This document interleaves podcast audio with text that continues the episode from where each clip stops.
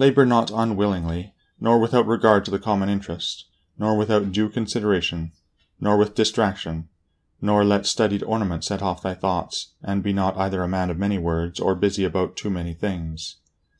And further, let the deity which is in thee be the guardian of a living being, manly and of ripe age, and engaged in matter political, and a Roman, and a ruler, who has taken his post like a man waiting for the signal which summons him from life, and ready to go, having need neither of oath nor of any man's testimony.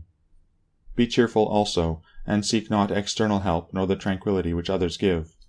A man then must stand erect, not be kept erect by others.